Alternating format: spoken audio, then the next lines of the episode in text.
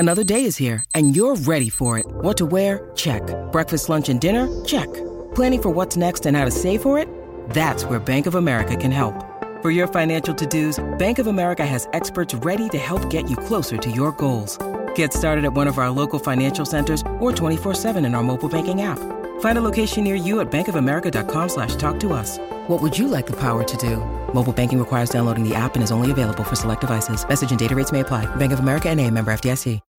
When you need mealtime inspiration, it's worth shopping Kroger, where you'll find over 30,000 mouthwatering choices that excite your inner foodie. And no matter what tasty choice you make, you'll enjoy our everyday low prices, plus extra ways to save, like digital coupons worth over $600 each week. You can also save up to $1 off per gallon at the pump with fuel points. More savings and more inspiring flavors make shopping Kroger worth it every time. Kroger, fresh for everyone. Fuel restrictions apply. Hello, everybody. This is Marshall Poe. I'm the editor of the New Books Network. NBN listeners like to read books and buy them. So we thought we'd tell you that right now our friends at Princeton University Press are having a remarkable site-wide sale. You can get 50% off books, including ebooks and audiobooks, with the code 50, F-I-F-T-Y, at checkout until May 31. You can save some real money on Princeton University Press books. I encourage you to go there and check it out. Welcome to the New Books Network. Hello, everyone. Welcome to another episode of New Books Network. We're glad to have Melissa Aronczyk with us. She's an associate professor at Rutgers University in the School of Communication and Information. She is the author of a book called Branding the Nation, The Global Business of National Identity, published by Oxford University Press in 2013. Melissa's current research and teaching address issues related to media and political communication, media theory, critical methodologies, promotional cultures, and writing as craft and as profession. Her new book, co-authored with Maria Espinosa, is called A Strategic Nature, Public Relations and Politics of American Environmentalism, which was published by Oxford University Press in 2022. It critically examines the public relations as a social and political force that shapes both our understanding of environmental crises and also our responses to them. Melissa, glad to have you with us. Thank you so much, Morteza. It's really a pleasure to be here. Thank you. Tell us a little about yourself, how you became a professor of media studies, how you became interested in what you're doing now, which is media studies. Sure. Yeah. So it's a very winding road, shall we say. Since I was small, I was always interested in advertisements and commercials. If I watched TV, I would spend more time watching the commercial than the TV show. And in high school, I bought a book about advertising by David Ogilvy, a British ad man, very prominent in the 20th century, who founded what became one of the largest American ad agencies at that time and really transformed the way people did advertising and thought about advertising, especially in that post-war 20th century. I was really fascinated by how ads created worlds around them. It just seemed to me like such a creative medium, such an interesting way to tell stories. And I remember studying that book by David Ogilvy very carefully. And then in the 90s, I ended up getting a job in an advertising agency. I'll spare you the details of how that happened, but it was also a very complicated and not expected path. But I got this, what felt like a dream job at the time. I was working as a copywriter in this advertising agency in Montreal, in Canada, where I'm from. And it was a fantastic experience in many ways, but it also then raised a lot of questions for me about the mechanics of publicity and especially the impact of publicity on the publics they communicated with. And that fascination carried over into my doctoral dissertation. I went to New York University and did a PhD there, studying advertising and then eventually studying branding. I discovered that there was this phenomenon called nation branding, whereby countries, national governments were hiring branding consultants to help them create a new national identity for international audiences. And that too, that just fascinated me. And that ended up becoming the topic of my doctoral dissertation. And then my first book, Branding the Nation, where I interviewed and traveled to many different countries and ended up creating 12 case studies of different countries and their branding campaigns, but especially not just the campaigns, but why? Why were national governments working with branding consultants? What did they think this was going to do for them? Why were they spending so much money on this stuff? You know, and what were the outcomes of these campaigns? So it was a very critical look. I ended up being quite critical of national attempts to reassert the nation state in a global environment, a globalizing culture. So that's, you know, I would say my whole career has really been devoted to thinking about critiques of promotional industries writ large. And when I say promotional industries, I'm really talking about advertising, but also branding, marketing, and most recently public relations. These are industries I think that most people know very little about. They're not household names the way the names of corporations might be or other kinds of institutions. And yet they have enormous power to influence and inform how we think about politics and culture. Thank you very much. Lots of interesting points, especially about advertisements. I guess post-war era was the kind of there was this consumer market, and naturally nature was also a commodity. But that's something that we have more recently started to think about, and I'll definitely ask you about that. And what you said about national identity, so you have given me actually another book to read. I remember I read something, it was an article about England in the 19th century, how they started writing kind of tea historiography to brand tea as an emblem of their national identity. Fascinating topic. And I guess I can see now where this book comes in. So tell us, how did this book come about? Right. And how did I get interested in the environmental question too? Exactly. Because, one of the things, in fact, that struck me about that first book, Nation Branding, was how little the question of environmental awareness came up. In other words, when countries were looking for brands, they never really spoke about the environment as a commodity or as something according to which they could brand themselves. So that insight came later for this book, A Strategic Nature. So what happened with this book was that I had started writing a little bit after the first book, Branding the Nation, came out, about the tar sands in Canada and how that was factoring into Canadian national identity. The tar sands, some people call them the oil sands, but a more critical way of saying it is the tar sands, is a very dirty form of oil that requires a lot of extractive effort. And so it's very labor intensive, and it's also very environmentally destructive. And I had been writing about how Canada was investing in the tar sands, but was trying to use it as a basis of national identity, but was also trying to advance its self-understanding as a country that cared about the environment. And so I was talking about that contradiction, but really still, again, from the point of promotion, from the point of view of promotion. So for this book, what happened was I heard from the environmental sociologist Bob Brulle, who's currently at Brown University in the United States. And he was interested in the links between promotional culture and climate change specifically.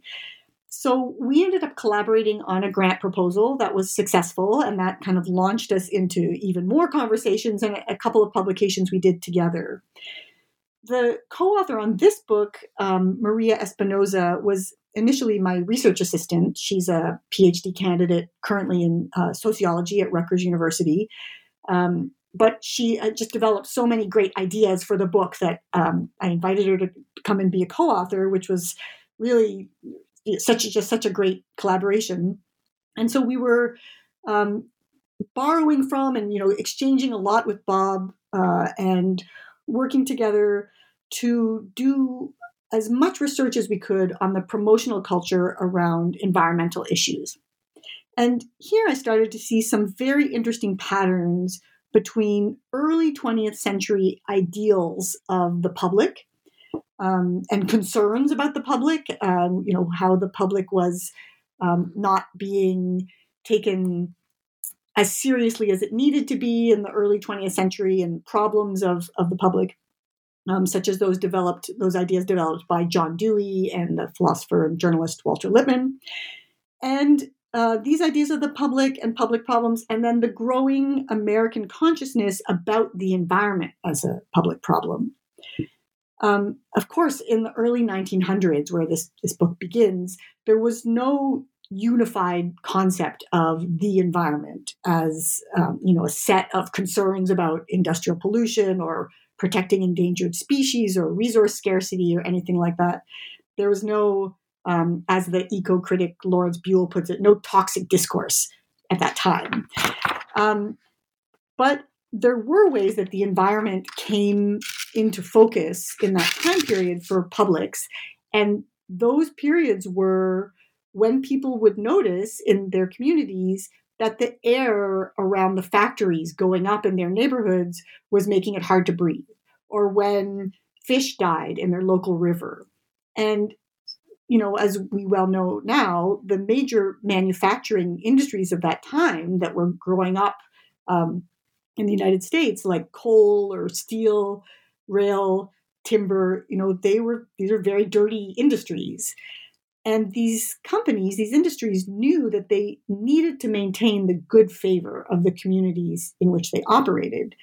And so a number of them hired publicists or press agents, as they were known at that time, to help improve their reputation in the communities where they were operating by putting favorable news about these companies into the local news or appealing to the government to help give them certain kinds of aid or assistance with their corporate endeavors. It so happens that it was not only companies that were involved in this publicity, but also the federal government. They developed quite an extensive publicity arm around this time in the early 20th century. They prepared pamphlets and manuals and news pieces and public events, even educational materials like textbooks and school curricula to promote forestry. Forestry policy was very new at that time. The science of forestry was very new. It had come from Europe into the U.S. And this idea was that, they had to promote forestry as something that the American public wanted, something that was good for the American public.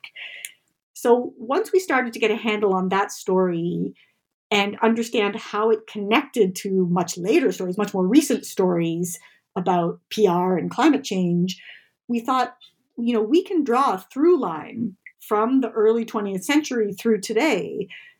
We really see, and we kept seeing as we, went into all kinds of archives to do this research, that there was an intertwined relationship between environmentalism and publicity. And what we are trying to do with this book then is to trace that relationship through time to show how the concept of the environment has been mediated for us throughout all of that time. And I guess that's why you in the book, you mentioned that the press agents or public relations, as we know to them, were the people who kind of incorporated these big companies or big corporations with soul to give them like a human face as if they're not really doing any damage to the environment. Right. And it's beginning of 20th century, I guess, still a lot of people had that romantic idea of nature, which was a legacy of British Romanticism. And I read somewhere that the preservation effort in the United States was a legacy of that British Romanticism. People like John Muir were very influential in that area. Right. Great. So let's talk about PR. How do you because people generally have a very negative view of PR, but in the book you're arguing that PR, we need to consider it also as a part of a democratic society. But tell us, what is the definition of PR? And you have this excellent phrase, epistemic community. PR is an epistemic community that they manage the information. So tell us a little about that. Yes.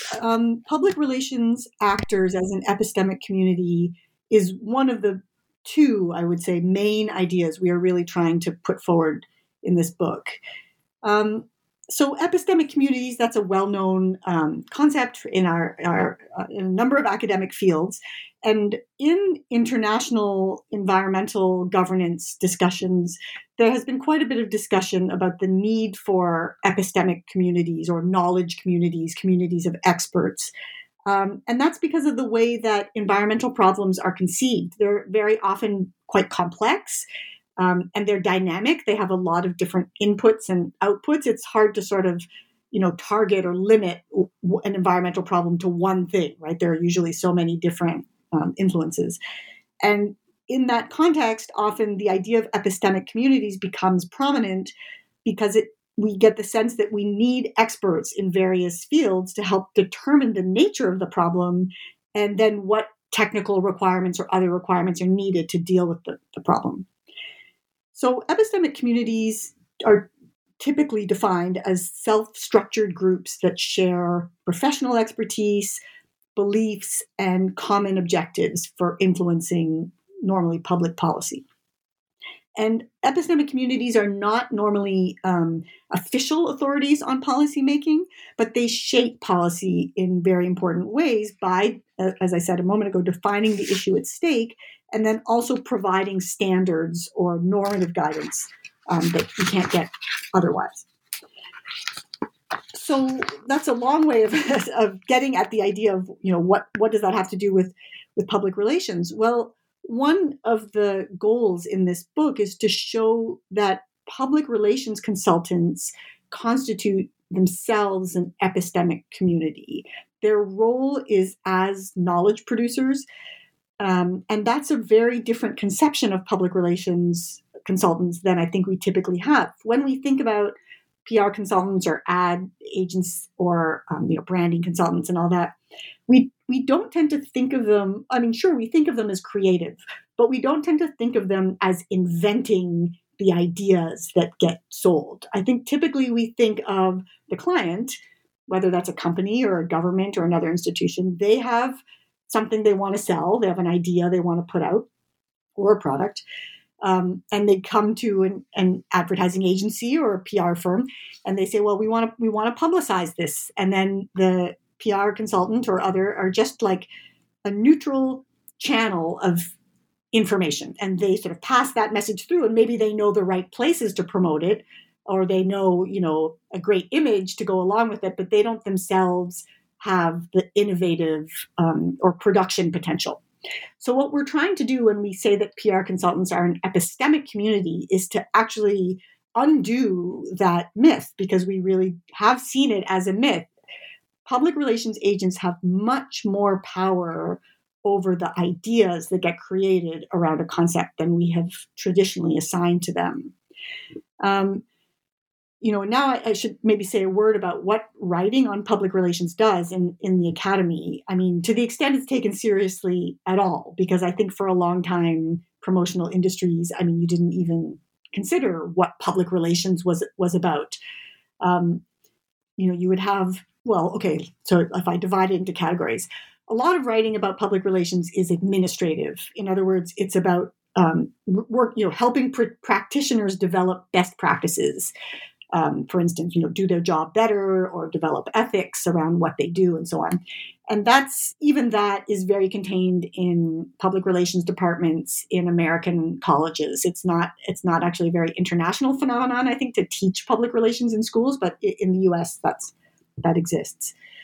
To the extent that we have more critical approaches to public relations, and of course Habermas is one who has written about public relations and the structural transformation of the public sphere, but others tend to treat public relations like propaganda and then ultimately dismiss it on that basis, like to say, okay, it's spin, right? Or it's propaganda. So it's false. And it's not to be taken seriously as information. In fact, rather it will be characterized as obfuscating information, hiding the true information that's, underneath.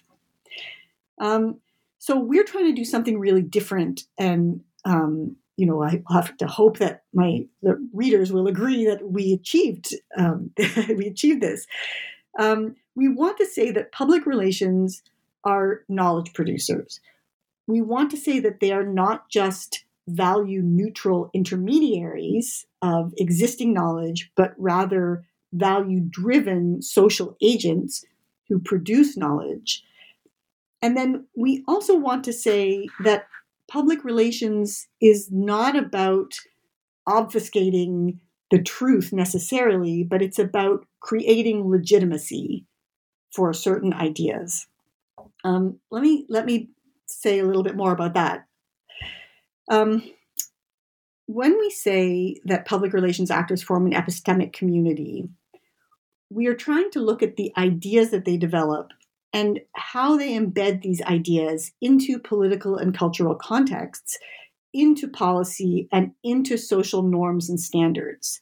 So rather than seeing it as anti-democratic or as working against democracy, we see it as incorporating aspects of democracy and, in fact, working within institutions of democracy and principles of, say, participation, transparency, or accountability to produce the kind of cultural legitimacy or political legitimacy that's required. One thing that PR agents are very, very good at doing is at researching and understanding the context in which they're operating so that they can insinuate their ideas in such a way as to make them seem part of the contextual fabric. If I give you an example to make this concrete, during the energy crisis in 1975 in the United States, Congress passed what was called a CAFE law, which CAFE stands for Corporate Average Fuel Economy, so CAFE. And this law was to regulate auto emissions standards. The law would affect especially heavy and large motorized vehicles. In the mid-1980s, the authority to adjust those emission standards resided with the National Highway Traffic Safety Administration. So corporate leaders who were, not wanting to have these restrictions on auto emissions, you can imagine GM and Ford and other big auto companies who didn't want these restrictions because it was preventing them from making the big gas-guzzling cars and trucks that were big moneymakers. They wanted to convince the National Highway Traffic Safety Administration to relax the standards. So here we have a PR consultancy, the public relations counselor E. Bruce Harrison and his company, which I'll speak more about him shortly. He got an assignment from the Motor Vehicles Manufacturers Association, a big trade association, to help them relax these standards or convince these various authorities to relax the standards. So Harrison formed a group called the Coalition for Vehicle Choice. This was a group of companies, auto manufacturers and others, funded by the Motor Vehicle Manufacturers Association to reframe the debate. Harrison and his PR firm understood very clearly that if you continue to debate fuel efficiency and energy and environmental protection, you would never win. Because the logic was always that, you should not have these emissions. However, if you reframe the debate from one of fuel efficiency to one of consumer choice or consumer preference, now you have a different terrain on which to operate. Because in the 1980s, the idea of consumer power was very strong, and the idea that consumers should have a lot of choice in the marketplace, that they should be able to choose to drive whatever kind of car they wanted.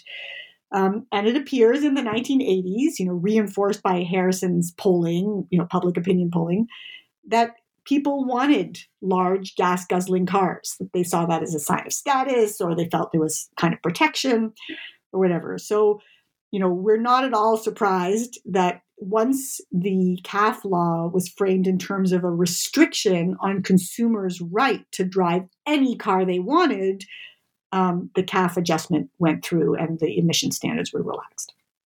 So that's a long story, but a great way of, I think, getting across that idea of how public relations insinuates itself into existing cultural preferences, norms, and standards in society.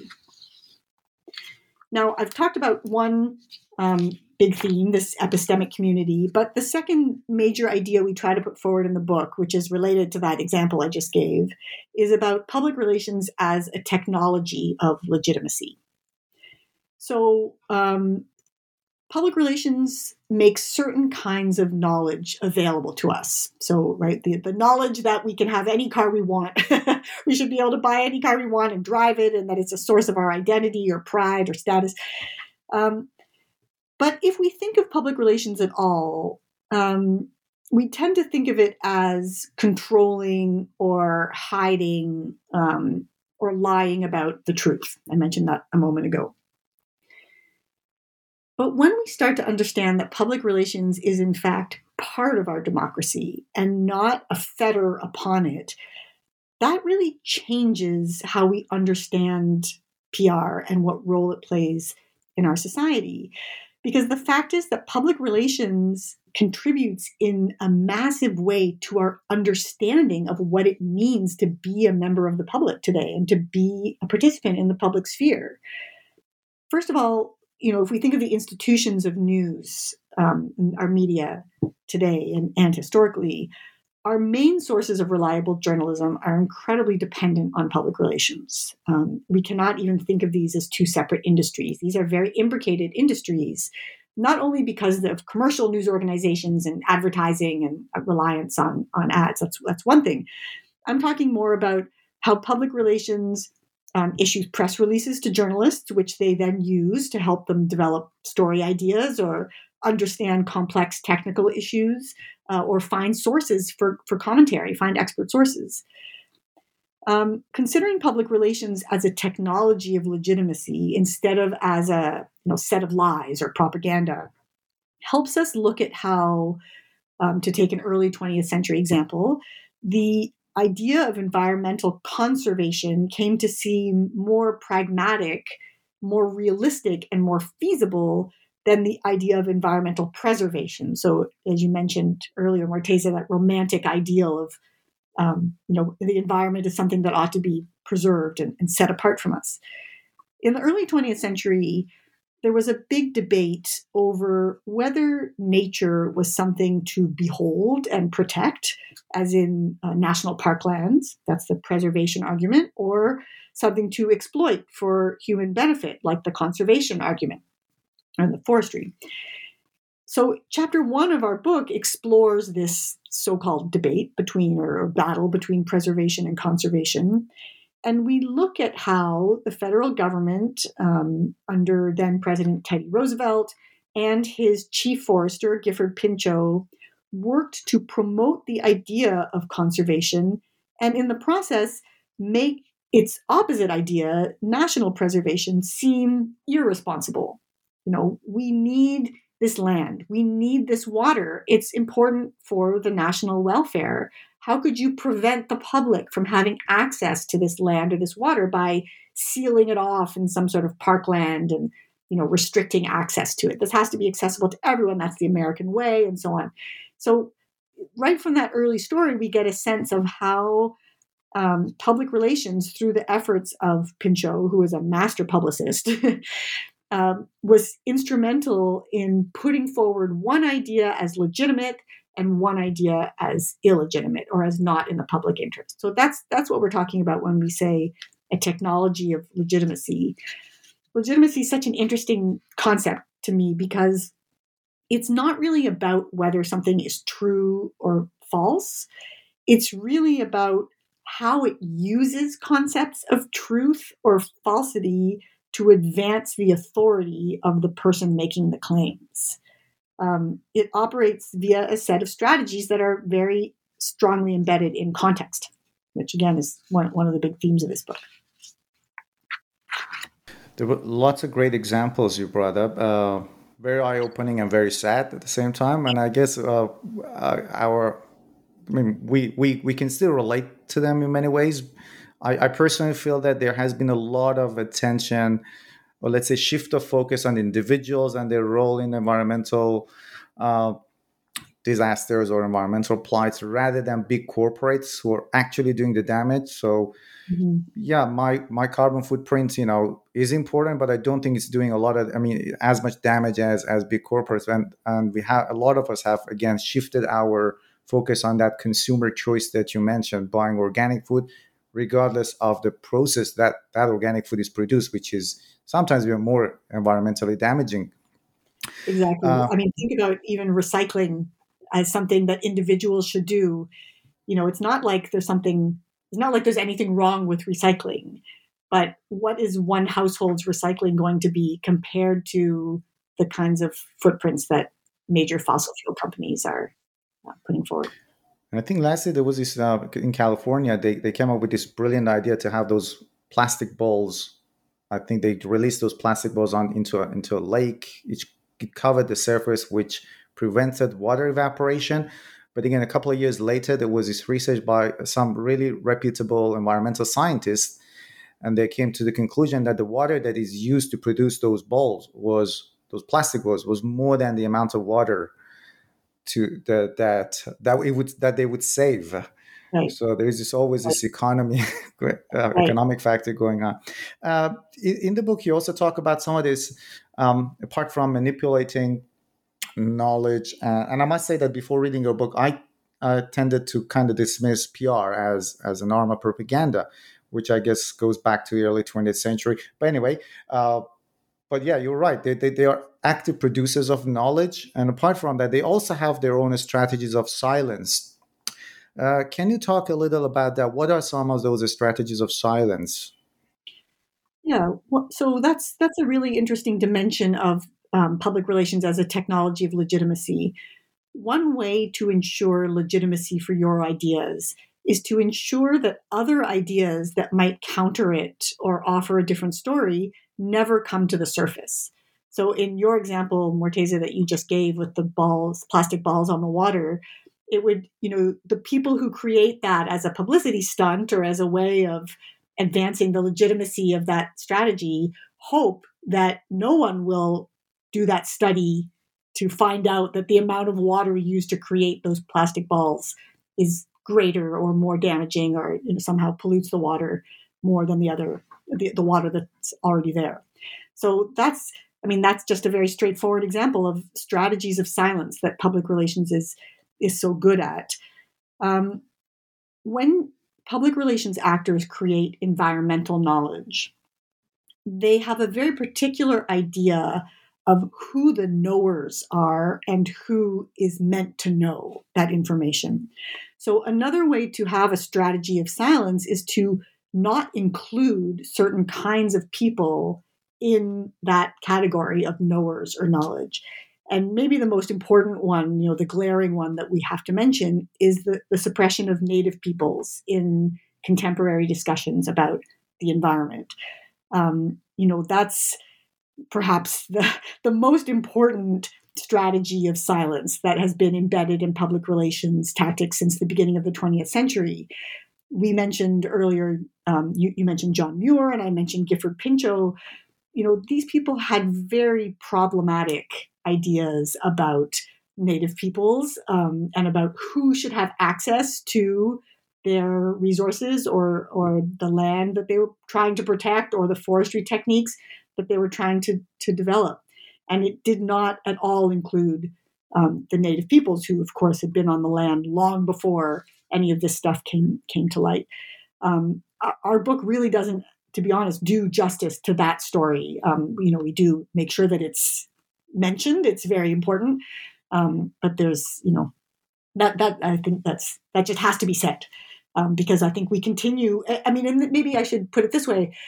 One reason we think it's so important to demonstrate the interrelationship of PR and the environment over such a long period of time is to show how long it's been that story of the role of native peoples and the environment as the most important people who should be the knowers, who should be the knowledge givers, have been suppressed over that entire time period. So that's an unfortunate effect of talking about this as a pattern, is to recognize that this is a pattern we've had for a very long time.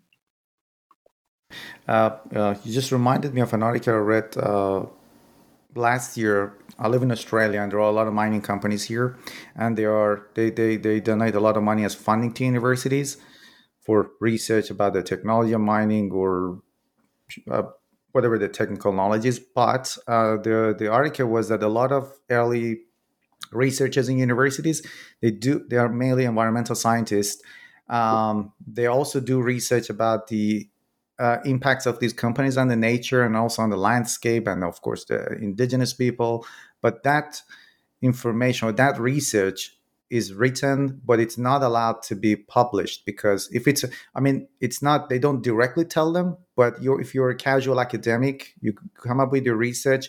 But if that university is going to publish something that, for example, the so-called mining company is doing a lot of damage to the environment, they just lose their funding because that company doesn't like to be put into negative light. And so the whole article was about how much research is out there that is not allowed to be, not directly, but a lot of academics kind of self-censor, or they don't go towards those research topics because the money is coming from those companies. There are PR agents there, and you simply can't say anything negative about them because if you do, your university loses money, and the university needs that funding. So there's this very complicated mechanism. Or what you said about Native people, and again, reminded me of, I used to live in New Zealand as well, about Maori knowledge, the indigenous knowledge of the land, which is important, but unfortunately, a lot of people simply dismiss it as superstition, which is not the case. It's just that indigenous knowledge of the land, they have lived there for centuries, and they have come up with inventive ways of living in the landscape that sometimes might be harsh. Let's go to chapter 4, which is, I guess, one of the most important chapters of your book, with the post-war era. And that was around the time, 1970s, when the idea of environmentalism was being consolidated. We had Rachel Carson's great book, Silent Spring. We have more awareness about the use of DDT.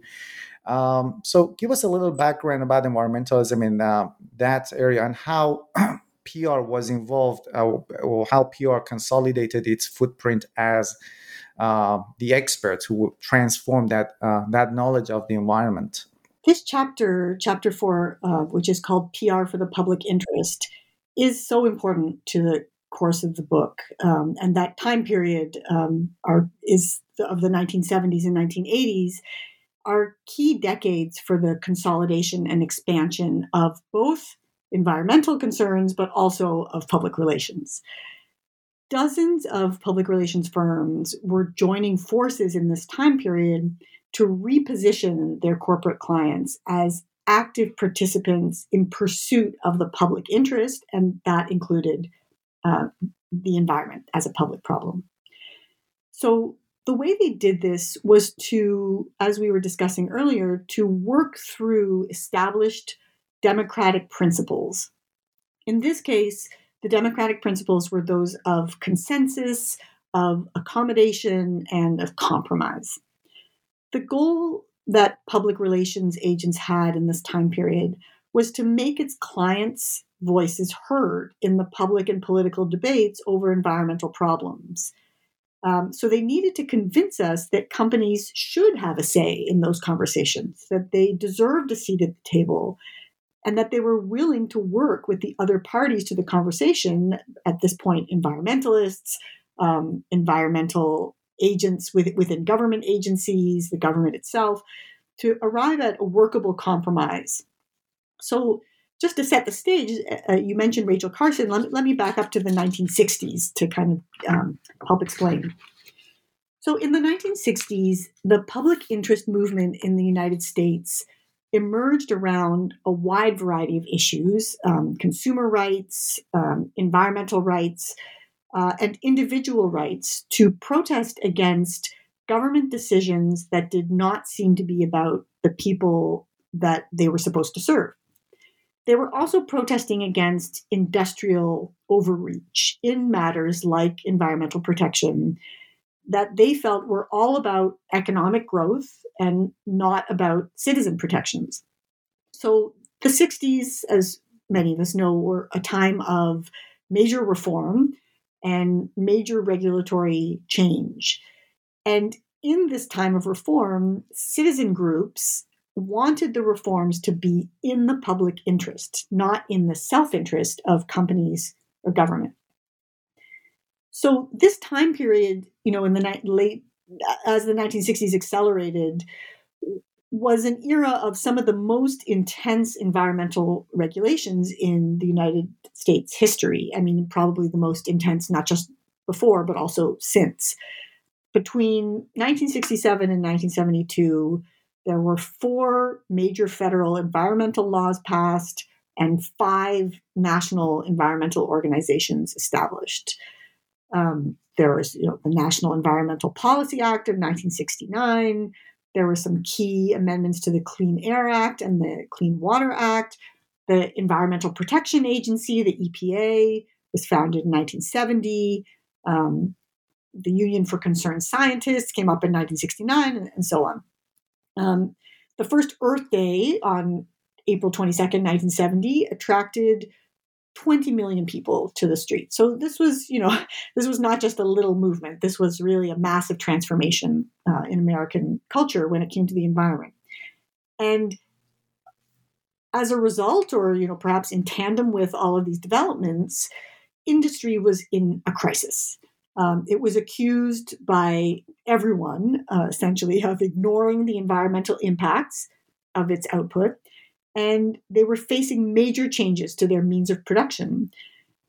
This was also an era when citizen groups, in the name of the public interest, were beginning to understand that they could bring companies to court and win in court when it came to environmental rights, rights of citizens to have the environment be protected.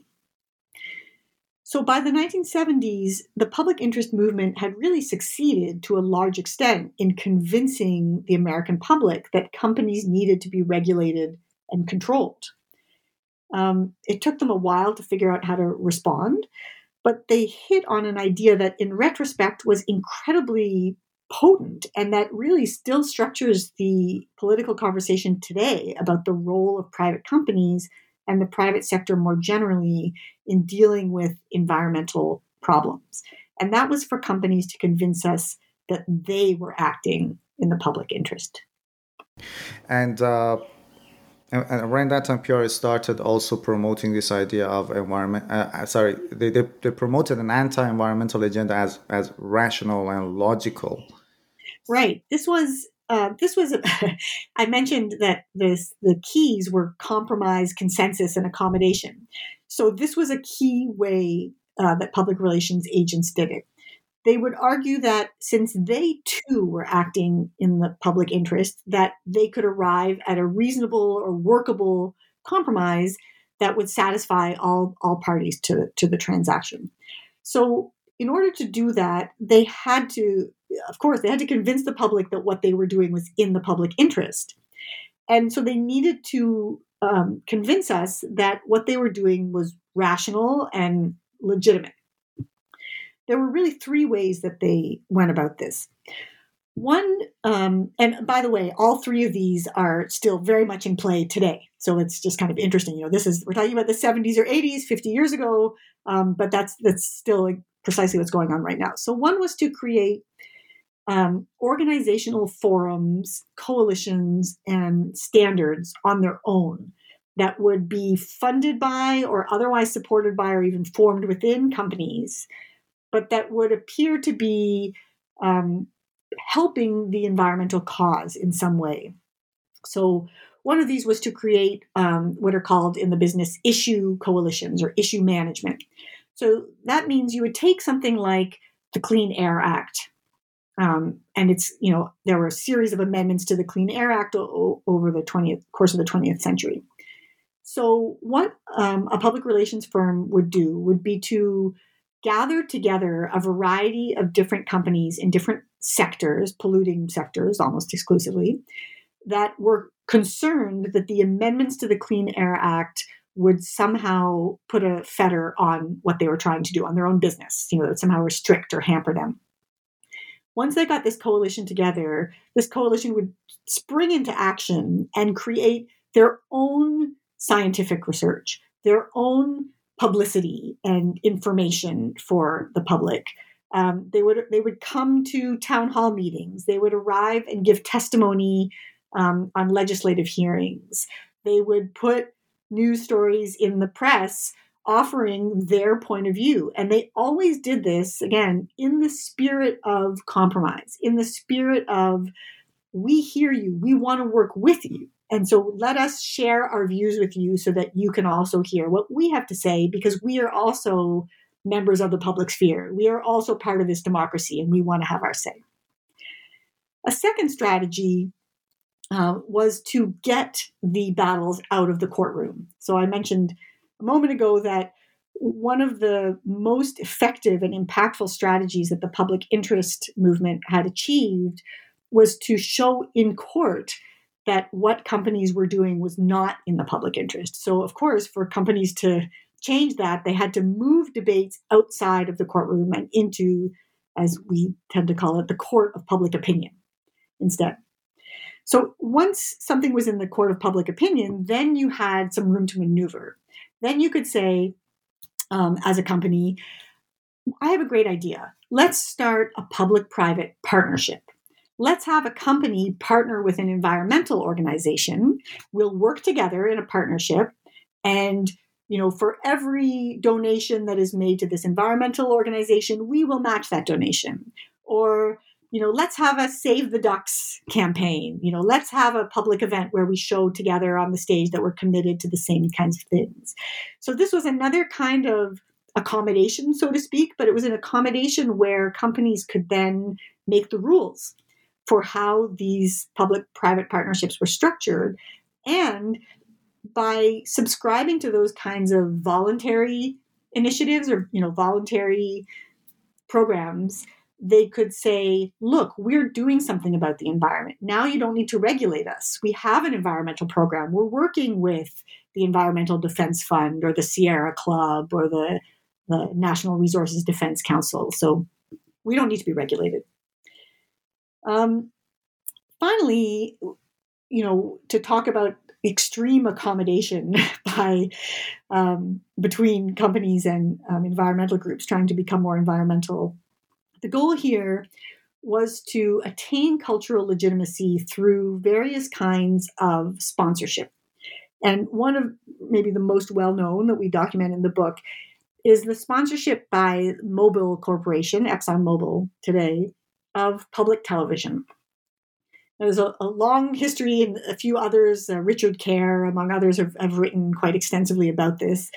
And the idea is for a company like Mobil to sponsor a public television show like Masterpiece Theater was kind of a stroke of genius, because it meant here we are in a publicly funded environment. Here we are sponsoring important public non-commercial television. Here we are operating in the public interest.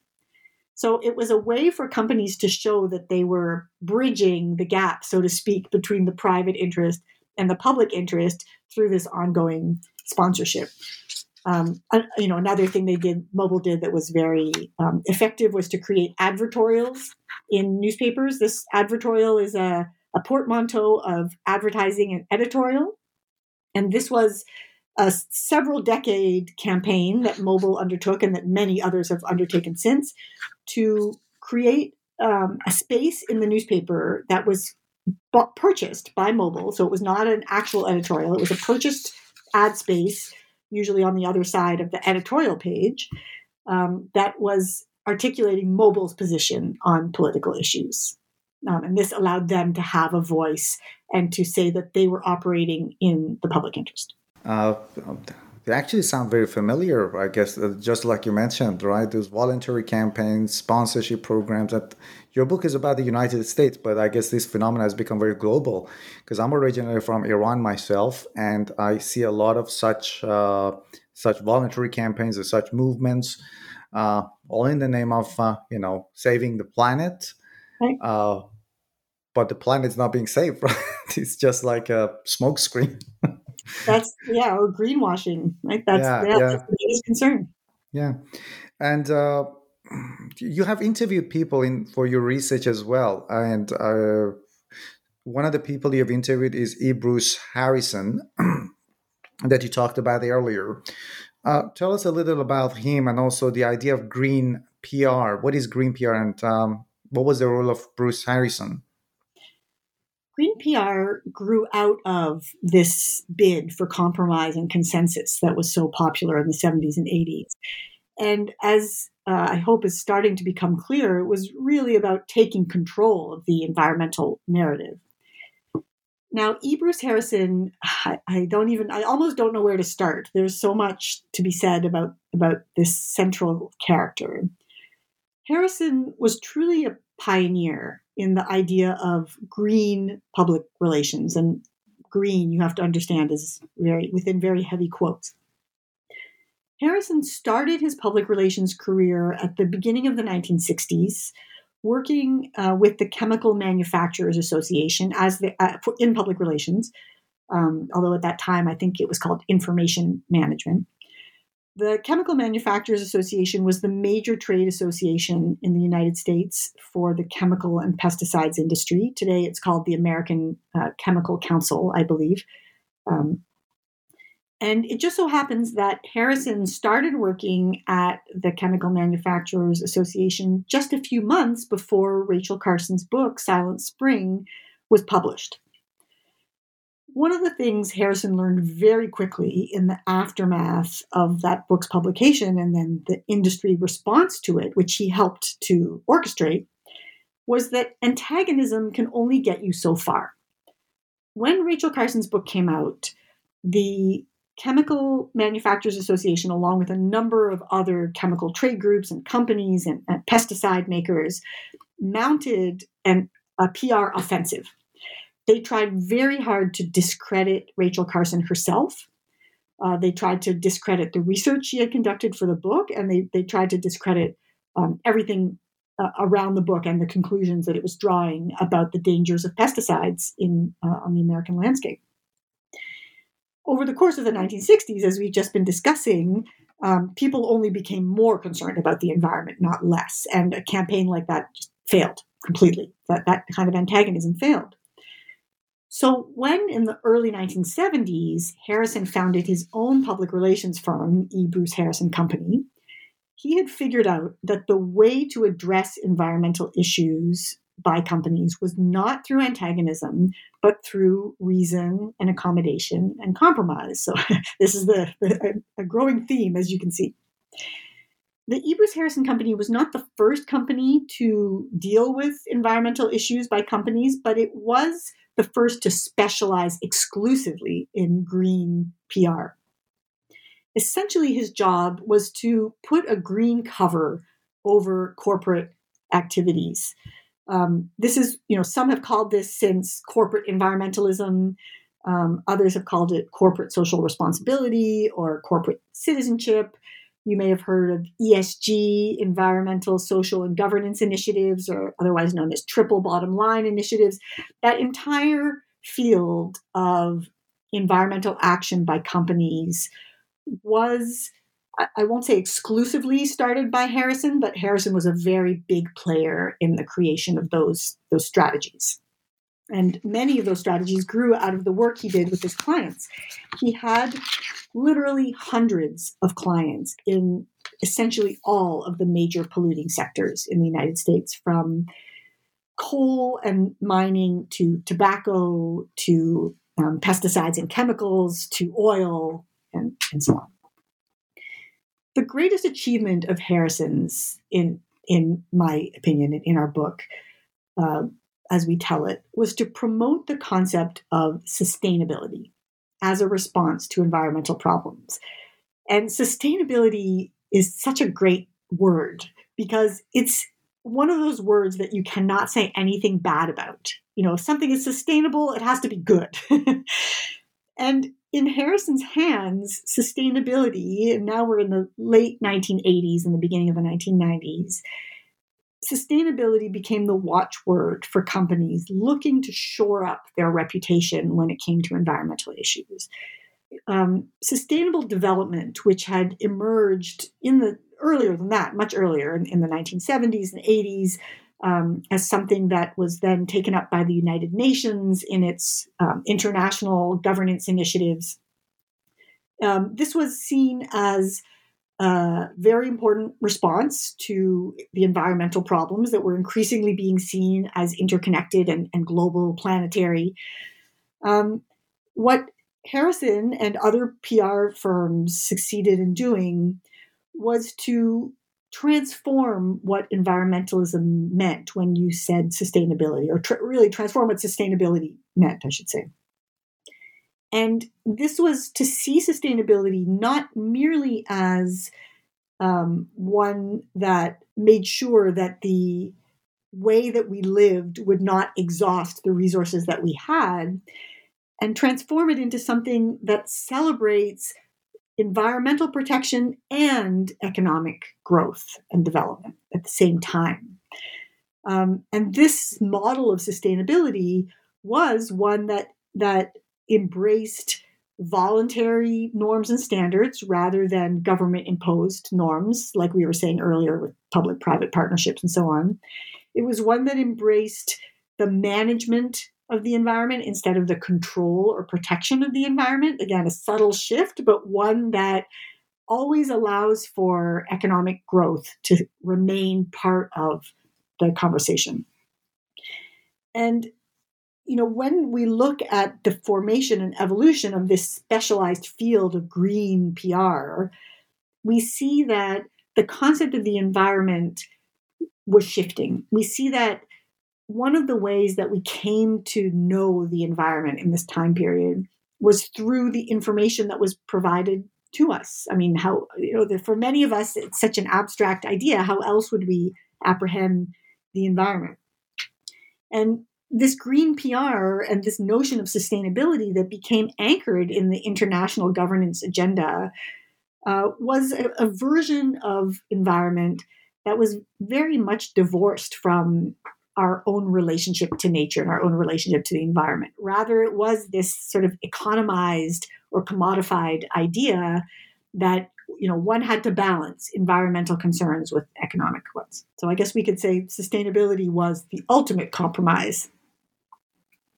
And I see a lot of big oil companies have this program devoted to renewable energies, which is like a joke in many respects. Yeah. For my job, I had to go to a conference last year. It was a business conference anyway, and there was this lady representing Shell company. Just as she had a 5-minute talk, and she was just showing videos of. It was in Australia, so Shell, I guess, was involved from the very beginning, more than 100 years, but it showed the evolution of the company. And the last 2 minutes was all on renewable energies and wind power and all that. But they were not saying anything about the Shell company itself and how much damage it's doing. And it was hard. Yeah, the whole idea was on sustainability, and it's everywhere in business, in supply chain, in environmental studies, in architecture. Yeah, it's a big compromise.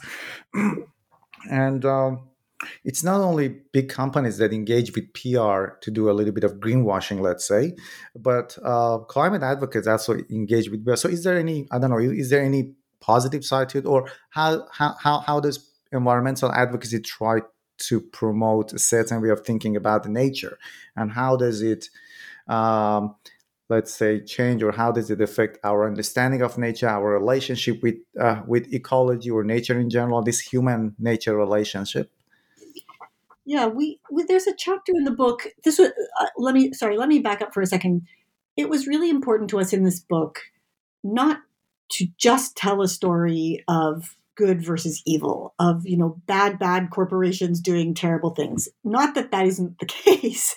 It does seem as though that is the case, but more that that's a story we know, or we think we know. We think we know about that good versus evil story about environmentalism versus corporate actors and PR.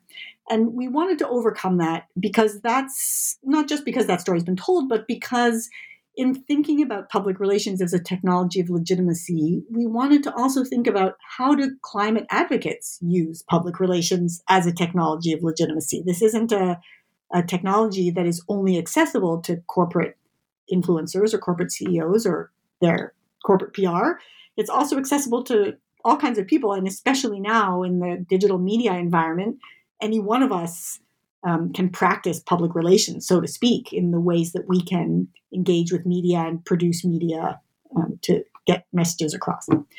So in chapter 6 of the book, we interview climate advocates who make use of PR to get out the message that they are doing PR for the planet, as one of them put it to me, or that the climate is our client. That was another phrase I heard.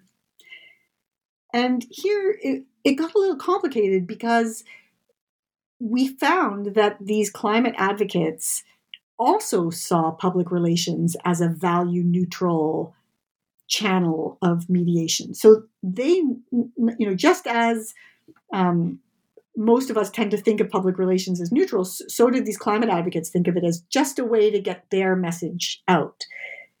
And in showing how environmentalists made use of public relations to do what they were doing, we are really trying to take aim at public relations as a value-free enterprise, which it clearly is not. So, well, what does that really mean? For us, what it came to mean and what we saw in the interviews that we did was that using techniques of publicity, such as the ones that are institutionalized and well-established in PR, narrows the way you can talk about the environment. It narrows the scope of what you can say about environmental problems or climate change. It narrows the audiences that you can speak to. It narrows the kinds of messages and the kinds of meanings that can be promoted. One way we can think about this is to think of framing, message framing, which is a very big idea in communications scholarship. And in sociological studies of social movements, also a lot of discussion of framing. The idea of framing is that you place the message you're trying to get across into a particular frame.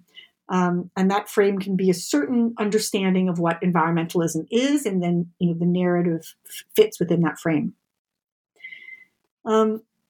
Public relations doesn't care about the frame in the sense that they're not adopting that frame because it's the frame that they deeply believe in.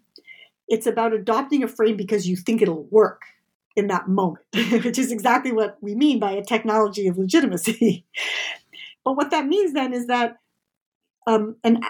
whether you're a climate advocate or whether you're doing green PR for a company trying to hide its carbon footprint, you're going to make use of whatever it takes to get your message across into the particular minds or hearts of the audience you're trying to reach. It's very difficult to maintain your values and principles, perhaps, that you hold deeply. Why? Well, there's several reasons, but one of them is that public relations is it's a very blunt instrument. It's very difficult to express nuance or complexity or dynamism. It's more about making a statement and then making it over and over again and then kind of hammering it home because you're in an information environment that is so cluttered and, so overtaken. So what happens is things, I'll give one particular example. So what happens is people will try to quantify their carbon usage, for instance. And we can have a much longer conversation about that process in and of itself, some fantastic writing and critical work on that. But if you are an organization and you create a carbon accounting scheme, it's much easier for you to put that out as a message to say, here at one level is what we're trying to achieve, and we are 3/4 of the way to that level that we're trying to achieve. That's a message you can put out there. But as many of us know, carbon accounting schemes have quite a few flaws. They're often not commensurable one to the other. So, and it's very difficult to get across exactly how you constructed your carbon accounting scheme and how that compares to somebody else's. And it also is very rarely long-term. Another thing that public relations is, not so great at is that having a long-term message that they're trying to get across. That's just not how our information environment works. So, in other words, what happens to, let's say, a carbon accounting scheme is that it becomes a promotional device. It becomes a way for you to use publicity to say you're doing something, but it doesn't allow you to talk about it over and over again as it changes, or to talk about the adjustments you've made over time, or to talk about how it relates to other forms of climate accountability. So ultimately, to me, these devices become public relations for the companies that are doing them or the organizations that are doing them.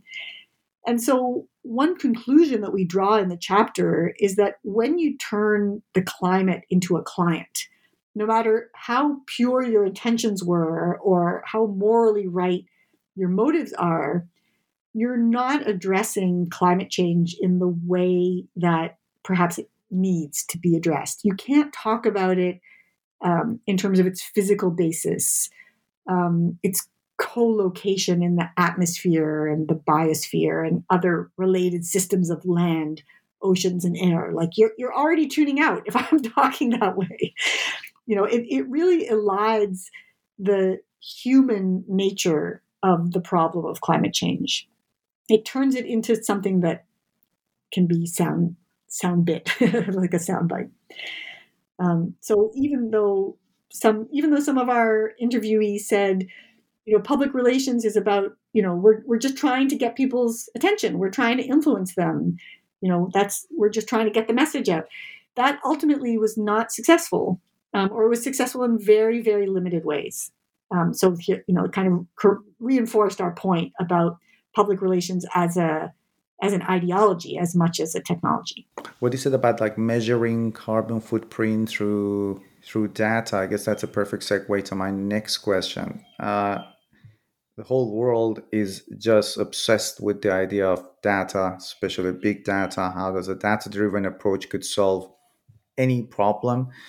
But there is also a tyranny in numbers or in those data models. So what does environmentalism mean in the age of big data, and how does PR use a data-driven approach to understand the problems of nature? And I guess it also kind of imposes a certain kind of thinking about nature, which is not necessarily helpful. And that's the topic of the last chapter of your book.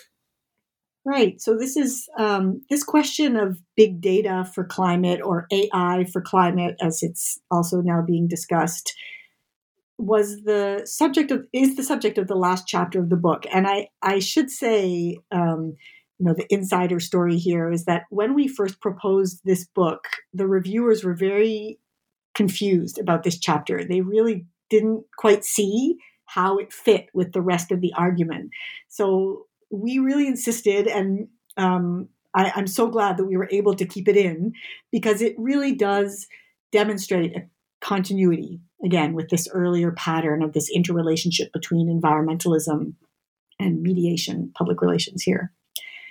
So what's going on in this case? Well, we came across a series of what were being called data challenges or hackathons or other kinds of events that were encouraging participants to use big data to try to solve public problems, and in this case, climate problems. This was we were quite surprised to encounter this, and so Maria Espinosa and I did quite a bit of sort of ethnographic investigation and participant observation at a variety of different events, in addition to several interviews and, you know, a ton of research, documentary research, trying to get at this phenomenon and, again, why it was happening and what it meant.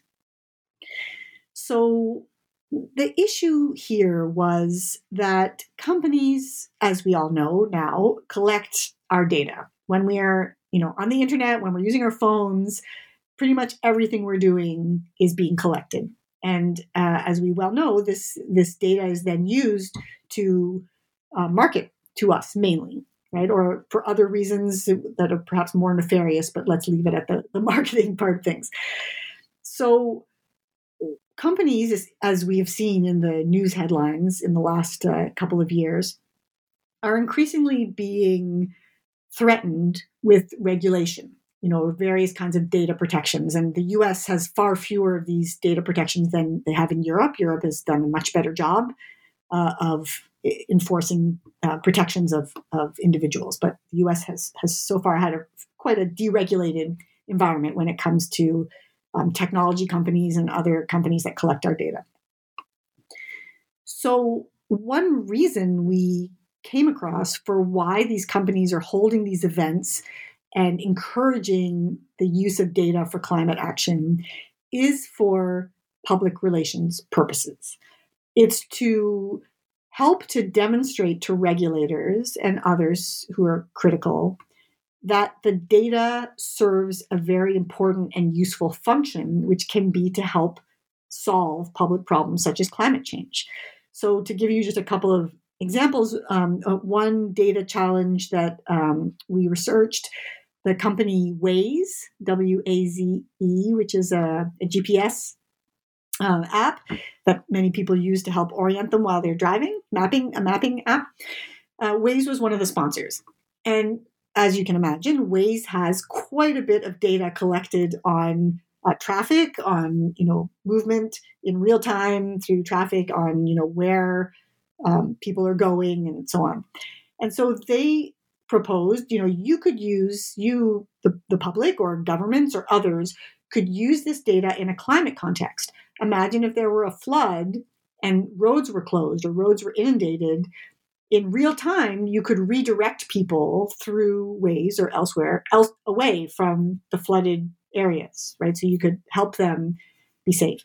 Another example is Facebook. Facebook has actually entered into quite a few partnerships with environmental organizations at universities and elsewhere to use their data about where people are in very remote environments. So here too, they suggest there could be some sort of climate help for whether people are moving because of climate, very dangerous climate situations where they are and they are having to relocate. So Facebook is proposing to use its data to help with population settlements. So these are examples that companies give to justify the continued collection of user data. And just to maybe say a little bit more about this and, why we decided this was a public relations phenomenon, because it's not as obvious at first glance. What the Data for Climate Action movement, as it is known as a movement, reveals is the ongoing preoccupation by the private sector to maintain a positive reputation in order mainly, like I said, not to be subject to regulation. And this preoccupation drives the development of a lot of their information strategies. So one of the institutions that we paid closest attention to was an institution that operates within the United Nations called UN Global Pulse. UN Global Pulse and its partner organizations came to act as brokers for a lot of these data for climate action challenges and events and systems. And they lent the currency or the reputational value of the United Nations to these endeavors. And so companies operating under the umbrella of the United Nations saw tremendous reputational benefits. But unlike what we typically think of when we think of United Nations and environmental protection, their intergovernmental coordination, like with the major United Nations climate endeavors, this role for the United Nations was really as a broker between private sector and public sector organizations. So they were, in fact, acting as a kind of public relations agent in and of themselves. Helping to bring all of these different stakeholders together, helping again to assume this ideal of participation by the private and public sector, of partnerships, of initiatives, all in the name of helping the climate. And what this ended up doing was promoting the expertise of big data companies in solving climate problems, in not just bringing them to the table, but having them become part of the epistemic community, having them become the decision makers and the experts when it came to deciding what to do about climate change. So that's why that chapter figures as the last chapter in our book and hopefully continues forward that pathway of what to do about the relationship between public relations and the environment. I was a bit surprised when you said that the reviewers didn't really see the relationship, because when I came through the last chapter, I said, yep, that's a perfect way to end this book. That's actually the new approach to the environment. I'm glad you saw it. It's something that we felt really strongly about, and we were also really.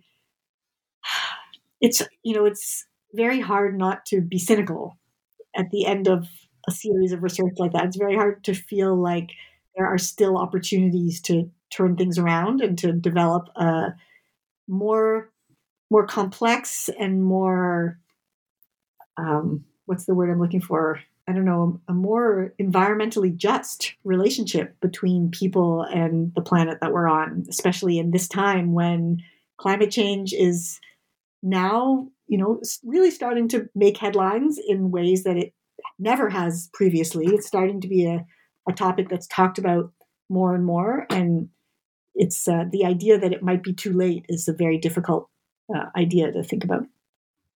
Yeah. I guess maybe in the past 5 years, people weren't, everybody was talking about the environment, but people have started to see the impacts. In Australia, we had unprecedented bushfires. We have, right now that I'm talking, there are floods in 2 states, which has heavily impacted people, and it's record floods. I guess in Germany last year, there was again an unprecedented flood. It's just headline everywhere. With the pandemic, people have started to see how it is an existential threat, which was unfortunately not really taken seriously, and it's going to bite even harder in the upcoming years, especially in the next few decades.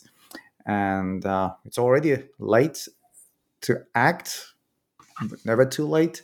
And I guess in the book you have drawn a very dark but sobering picture of how we engage with the environment, or those little campaigns or steps that we call environmental friendly. We need to be able to problematize them and look at them more carefully to see how it's still being let's say, reconceptualized for people with special interests, maybe. Yeah, I mean, one of the conclusions that we try to draw in the book is to say we need,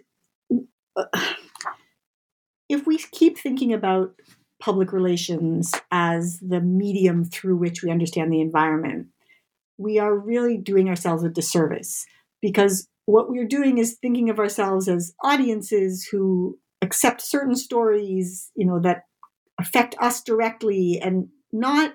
what we are not doing is thinking of ourselves as a people, as a collective of people who have to work together and collaborate to understand this as the public problem of our time. And that's, perhaps we can, by bringing public relations to light and its effects, we can try to reconstruct the environment as a matter of concern by which we are all affected, and then privilege it as the ultimate public problem. Dr. Melissa Aronczyk, thank you very much for your time. Absolute pleasure to talk to you about this book. And the same with you, Morteza. It's been really great to talk with you, and thank you so much for your time.